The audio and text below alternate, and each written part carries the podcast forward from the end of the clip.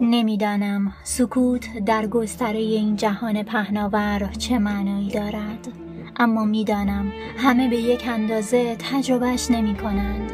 درخت آزاد خانه مادر بزرگ پر می شود از هیاهوی برگ ها، اما درخت کناری، درخت سبز سرو، گویی در سکوتی ابدی است. شاید برگهایش به واسطه بی ثمر بودن سکوت می کنند.